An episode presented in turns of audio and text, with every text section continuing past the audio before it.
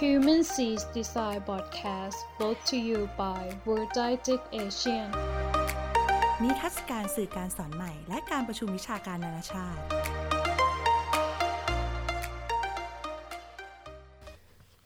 สวัสดีครับ ยินดีต้อนรับสู่ Human C Design Podcast อีกครั้งนะครับ คุณอยู่กับสกลธีระวันอยู่นะครับ วันนี้เราจะมาคุยหนังสือชื่อ Indistackable นะครับ How to Control Your Attention and Choose Your Life นะครับ เขียนโดย n e r a r i o นะครับ ถ้าแปลภาษาไทยก็คือว่าทำไงที่เราจะไม่ถูกรบกวนนะแล้วก็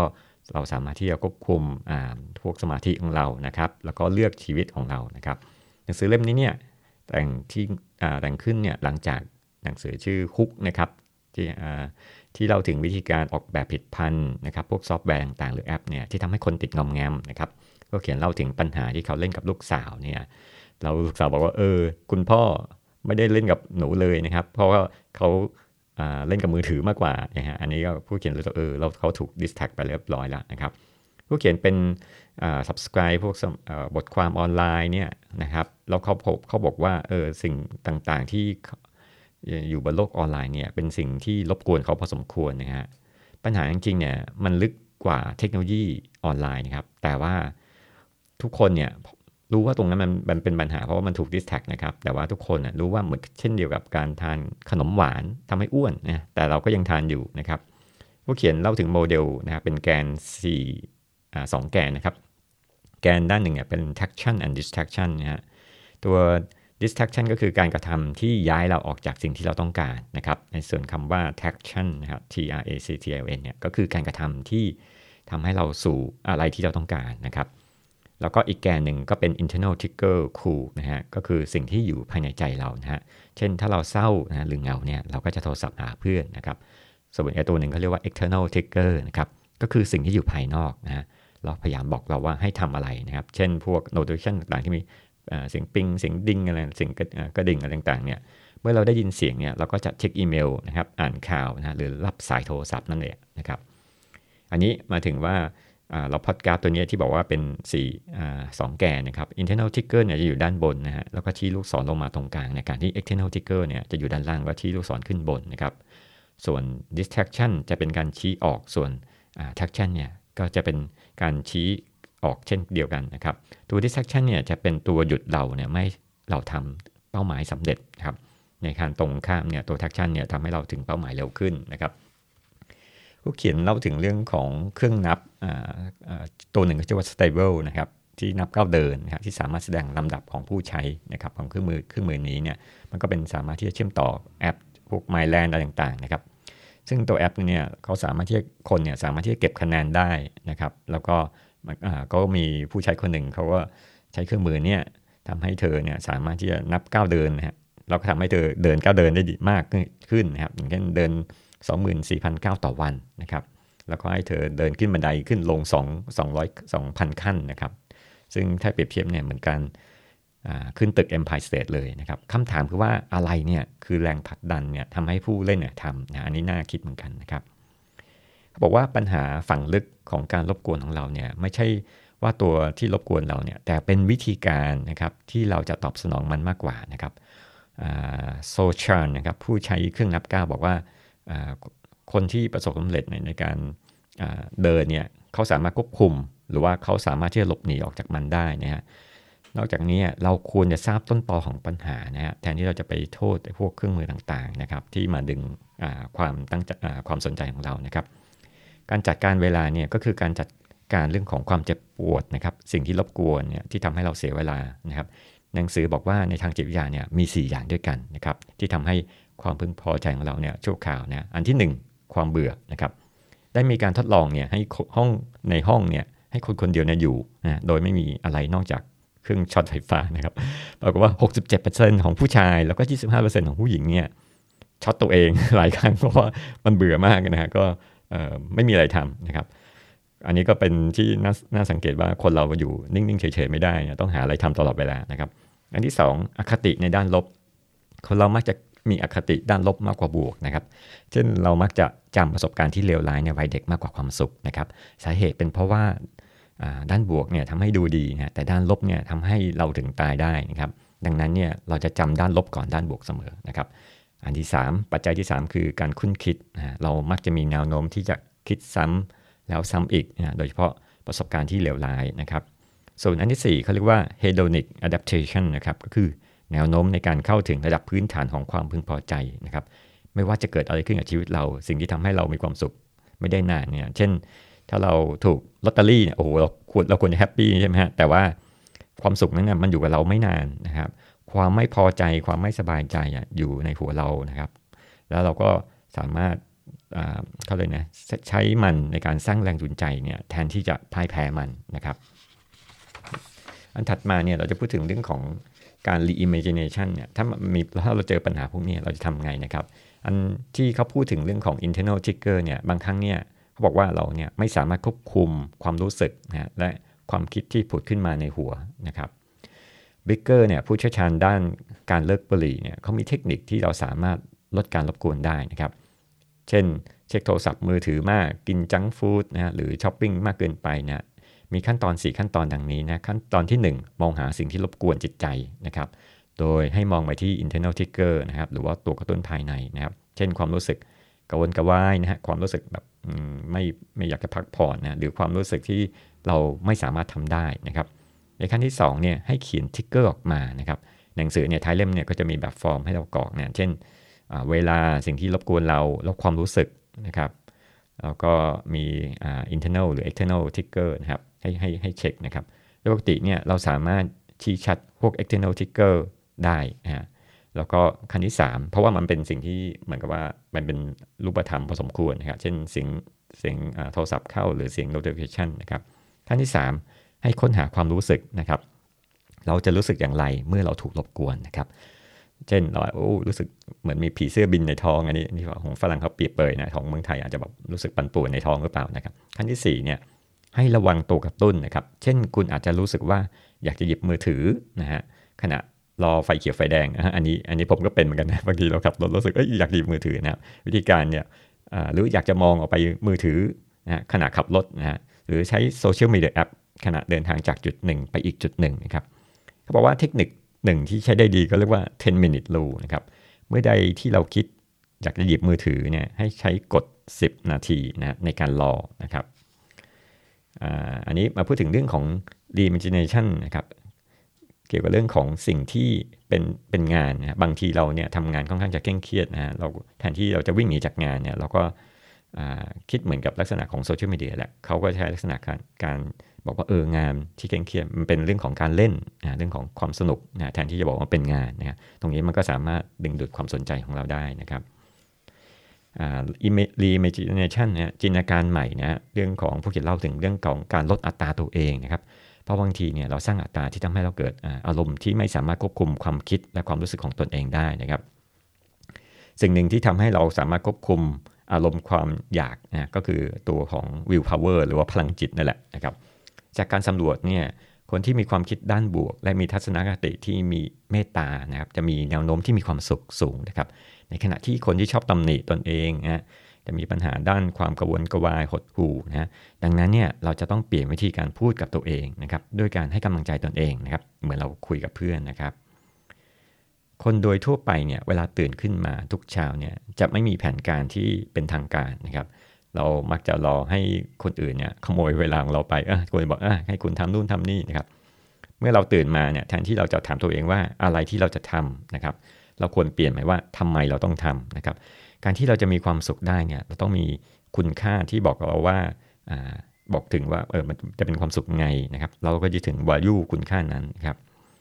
เรายึดมั่นตัวเองอย่างไร เราจะเอาตัวเองเนี่ยสัมพันธ์กับโลกนี้อย่างไร อันนี้เขาพูดถึงว่าเขาว่าเป็นไดแกรม3วงเขาด้วยกันนะก็คือเป็นตัวเรานะความสัมพันธ์แล้วก็เรื่องของงานนะครับ บางครั้งเนี่ยเราอาจใช้เวลา พื้นที่อย่างเช่นบางคนอาจจะใช้พื้นที่ของงานเยอะบางคนอาจจะใช้พื้นที่ของครอบครัวเยอะ แต่ว่าเราเราลืมตัวเองเหมือนกันนะหมายความว่าใช้พื้นที่ของเรานะครับ เพราะฉะนั้นเราเนี่ยจะต้องมีการบล็อกเวลาส่วนหนึ่งให้กับตัวเราด้วยนะครับ แล้วก็ต้องมีแผนการข้างหน้านะถ้าให้มองภาพเนี่ยตัวของวงแต่ละวงเนี่ยจริงๆมันมีความสัมพันธ์ทั้งหมดนะฮะก็คือความสัมพันธ์ลินเช่นก็มีความสัมพันธ์งานก็มีความสัมพันธ์นะครับ บางครั้งเนี่ยเรามักจะทำ to do list นะซึ่งเราก็มักจะผัดงานไปวันถัดไปนะครับ มันก็ไม่ใช่ to do list แล้ว มันก็เป็น procrastination แทนเราจะถามแทนที่เราจะถามตัวเองว่าจะทำอะไรวันนี้ ให้เราถามว่าทำไมเราต้องทำมันนะแล้วมันมีคุณค่าอะไรกับเรานะครับ เทคนิคหนึ่งที่ผู้เขียนแนะนำก็คือการทำบัทำเรื่องของ time boxing นะครับ เพื่อป้องกันการรบกวนเนี่ยวิธีการคือต้องตัดสินใจว่าเราใช้เวลาเท่าไหร่ในชีวิตนะครับ แล้วก็ซึ่งเราสามารถที่จะใช้ปฏิทินนะครับ แล้วก็ตรวจสอบว่าเราทำตามแผนหรือออกนอกแผนนะครับ อาจจะใช้เวลา 15 นาที ทุกสัปดาห์ในการสะท้อนแล้วปรับปฏิทินปรับปรับปฏิทินนั้นนะครับ แล้วก็พยายามถาม 2คำถามนี้ครับคำถามแรกคือเราทำอะไรเมื่อโดนรบกวนนะฮะเราใช้กลยุทธ์อะไรนะครับ ตัวสิ่งกระตุ้นภายนอกนะครับ เช่น พวกโทรศัพท์อะไรต่างๆ หรือเพื่อน ที่ทำงานมาชวนเราคุยนะครับในขณะที่เราทำงานนะเราตรงนี้นะอาจจะเป็นตัวรบกวนเหมือนกันนะครับคำถามที่ 2 มีบางสิ่งที่เราสามารถเปลี่ยนแปลงในเวทินที่ช่วยทำให้เรามีคุณค่าดีขึ้นหรือเปล่านะครับ อันถัดมาเขาพูดถึงเรื่องของการควบคุม Input นะฮะไม่ใช่เอาคำนะครับบางทีเนี่ยเอาคำเนี่ยควบคุมยากนะครับ ลูกเขียนเคยเล่าประสบการณ์หนึ่งว่าวันหนึ่งเนี่ยเขาจะนอนประมาณ 8 ชั่วโมงนะครับ ตามที่หนังสือทั่วไปเขาแนะนำเออถ้าคุณนอน8ชั่วโมง แล้วคุณจะมีอะไรนะสุขภาพดีสมองที่ดีนะครับเขาบอกว่าบางทีเนี่ยก็ตื่นมากลางดึกประมาณตีสามนะแล้วก็ไม่สามารถนอนต่อได้นะฮะผู้เขียนบอกว่าเราพยายามที่จะไปควบคุมผลลัพธ์นะฮะเอาคำนะเช่นเช่นบอก 8 ชั่วโมงนะครับมากกว่าการที่ไปคุมอินพุตนะฮะทำให้เกิดกังวลนะครับ ดังนั้นเนี่ยถ้าเราตื่นนอนตอนดึกเนี่ยเขาอาจอาจจะอ่านหนังสือเบาๆแล้วก็ทำให้หายกังวลแล้วก็นอนหลับต่อได้นะครับ บทนี้พยายามบอกเราว่าเราควรจัดตารางให้สับตัวเองนะฮะเราไม่สามารถที่จะควบคุมผลลัพธ์นะจากเวลาที่เราใช้ได้ในในขณะตรงกันข้ามเนี่ยเราสามารถควบคุมเวลาที่ให้แก่งานนั้นๆ ได้นะครับ อันถัดมาเป็นเรื่องของการจัดสเกจดูต่างๆนะครับส่วนนี้เนี่ยจะเน้นเรื่องของความสัมพันธ์ของเรากับครอบครัวนะครับผู้เขียนเราว่าบางทีเนี่ยเขาก็ รู้ว่าเออภรรยาเนี่ยภรรยาของเขาเนี่ยมีงานบ้านเยอะแยะนะฮะวุ่นวายกับการเลี้ยงลูกเนี่ยเขาจึงต้องจัดเวลาสำหรับครอบครัวด้วย โดยการบล็อกเวลาส่วนหนึ่งนะครับมาทำงานบ้านบ้างนะครับ สิ่งนี้เนี่ยช่วยทำให้เนี่ยสร้างความสัมพันธ์กันระหว่าง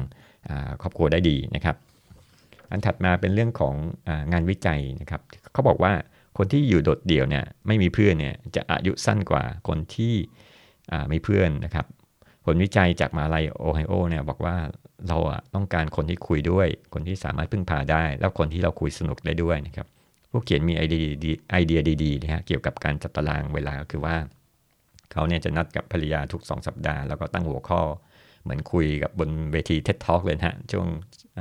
ในช่วงปิกนิกเนี่ยเขาตอนเขาไปเที่ยวนะครับ หัวข้อเนี่ยเขาจะที่เขาเสนอมาเช่นเอ๊ะเราจะผลักดันให้ลูกเขา เรียนบางสิ่งที่เขาไม่อยากจะเรียนหรือเปล่า เช่นการเล่นเปียโนนะครับคนส่วนใหญ่เนี่ยมักจะลืมจะลืมตั้งเวลานะครับทำบ็อกซิ่งกับงานเนี่ยทำให้เกิดการทำงานที่ต้องอทำล่วงเวลานะครับการจัดตารางเวลาเนี่ยจะทำให้เพื่อนร่วมงานรู้ด้วยว่าเออเราเราบล็อกเวลาตรงนี้ไว้แล้วนะ ถ้าเราเกินเวลาเนี่ยเราจะบอกเออจะนัดประชุมเนี่ยก็เขาเห็นภาพตรงนั้นได้นะครับ จะต้องจะป้องกันการรบกวนจากเพื่อนร่วมงานนะครับ การจัดเวลา เขาบอกว่าให้จัดเป็นระดับสัปดาห์มากกว่าเป็นรายวันนะครับหมายถึงว่าอาทิตย์อาทิตย์นี้มีประชุมวันพฤหัสตอนเย็นอะไรเงี้ยตัวอย่างนะครับ external trigger นะครับเสียงเตือนนะฮะพวก notification จากโทรศัพท์เนี่ยสามารถที่จะรบกวนเราได้นะฮะเพราะเราอาจจะตั้งใจทำงานอย่างหนึ่ง แต่เราถูกดึงไปทำงานอีกอย่างหนึ่งครับ ตัว external trigger เนี่ยอาจจะไม่เป็นอันตรายนะครับ ถ้าเราถ้ามันบริการมันเซิร์ฟเรามากกว่าที่มันจะดึงดูดความสนใจนะครับ เช่น บาง notification เนี่ยใช้ในการเตือนให้เราเข้าประชุมนะในนี้ผมก็ใช้บ่อยเนี่ยในพวก calendar เนี่ยเราก็เตือนว่าเอออีก 2 ชั่วโมงเราค่อยเตือนว่าจะเข้าประชุมได้ทำให้เราไม่ลืมนะครับแต่ว่าถ้าเราใช้ notification ในการรบกวนรบกวนจากมาซื้อสินค้าอะไรเงี้ยมันก็จะเป็นทำการรบกวนเรานะครับ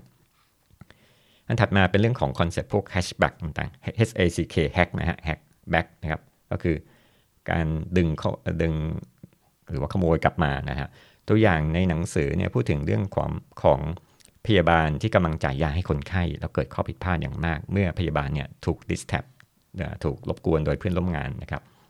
วิธีการแก้ไขคือเขาก็เอาป้ายเนี่ยที่มีสัญลักษณ์ไฟจราจรไฟสีแดงเนี่ยเราบอกว่ากำลังทำงานห้ามรบกวนนะฮะเพื่อที่จะป้องกันหรือขัดขวางตัวกระตุ้นจากภายนอกนะฮะอันนี้คือเป็นเทคนิคที่ดีนะฮะแล้วในหนังสือมันก็จะมี pattern ให้เราตัดแล้วไปวางไว้บนคอมพิวเตอร์ว่าเออกำลังทำคอมพิวเตอร์นะ ไม่ต้องไม่ควรจะรบกวนนะครับ hack back พวกอีเมลนะครับหลายคนเนี่ยประสบปัญหานะอ่านอีเมลไม่ทันนะครับแล้วก็อาจจะแบบทำให้เราเกิดความตึงเครียดนะแล้วในในบางอีเมลก็บอกให้เราตอบทันทีเนี่ยนะแล้วก็มีพวกเรื่องของการพวกข่าวอะไรที่ไม่เคยอ่านพวกพวกนิตยสารหรืออะไรเงี้ยก็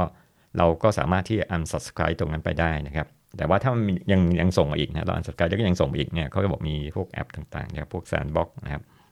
ที่เป็นเรื่องของ SaneBlackHole folder เนี่ยก็ทำเป็นโฟลเดอร์หนึ่งที่เหมือนกับซอฟต์แวร์ทำหน้าที่ทำให้คนที่ส่งมาเนี่ยไม่สามารถที่จะอยากส่งมาอีกอะไรเงี้ยอันนี้ตัวของเวลาที่เราใช้ในการอ่านพวกอีเมลต่างๆเนี่ยเขาบอกเวลารวมนะฮะเหมือนกับ TNT time นะครับเท่ากับ number of message n ก็คือจำนวนของข้อความแล้วก็ ค่าเฉลี่ยของการอ่านแต่ละ message เนี่ยย่อๆคือ TNT นะครับ อันนี้ก็เออเออคิดเก่งดีเหมือนกันฮะคนเขียนนะครับ เทคนิคอันหนึ่งที่น่าสนใจเนี่ยที่เขาทำทำก็คือเรื่องของการ tag อีเมลนะครับ ซึ่งปกติเนี่ยผมก็ tag อีเมลที่สำคัญพอ tag ปุ๊บเสร็จ เราก็สามารถที่จะกลับมาดูย้อนอีกได้นะส่วนอีเมลไม่สำคัญเนี่ยเราก็ลบนะหรือว่าใครหรือว่าทันทีทิ้งไปทันทีนะครับ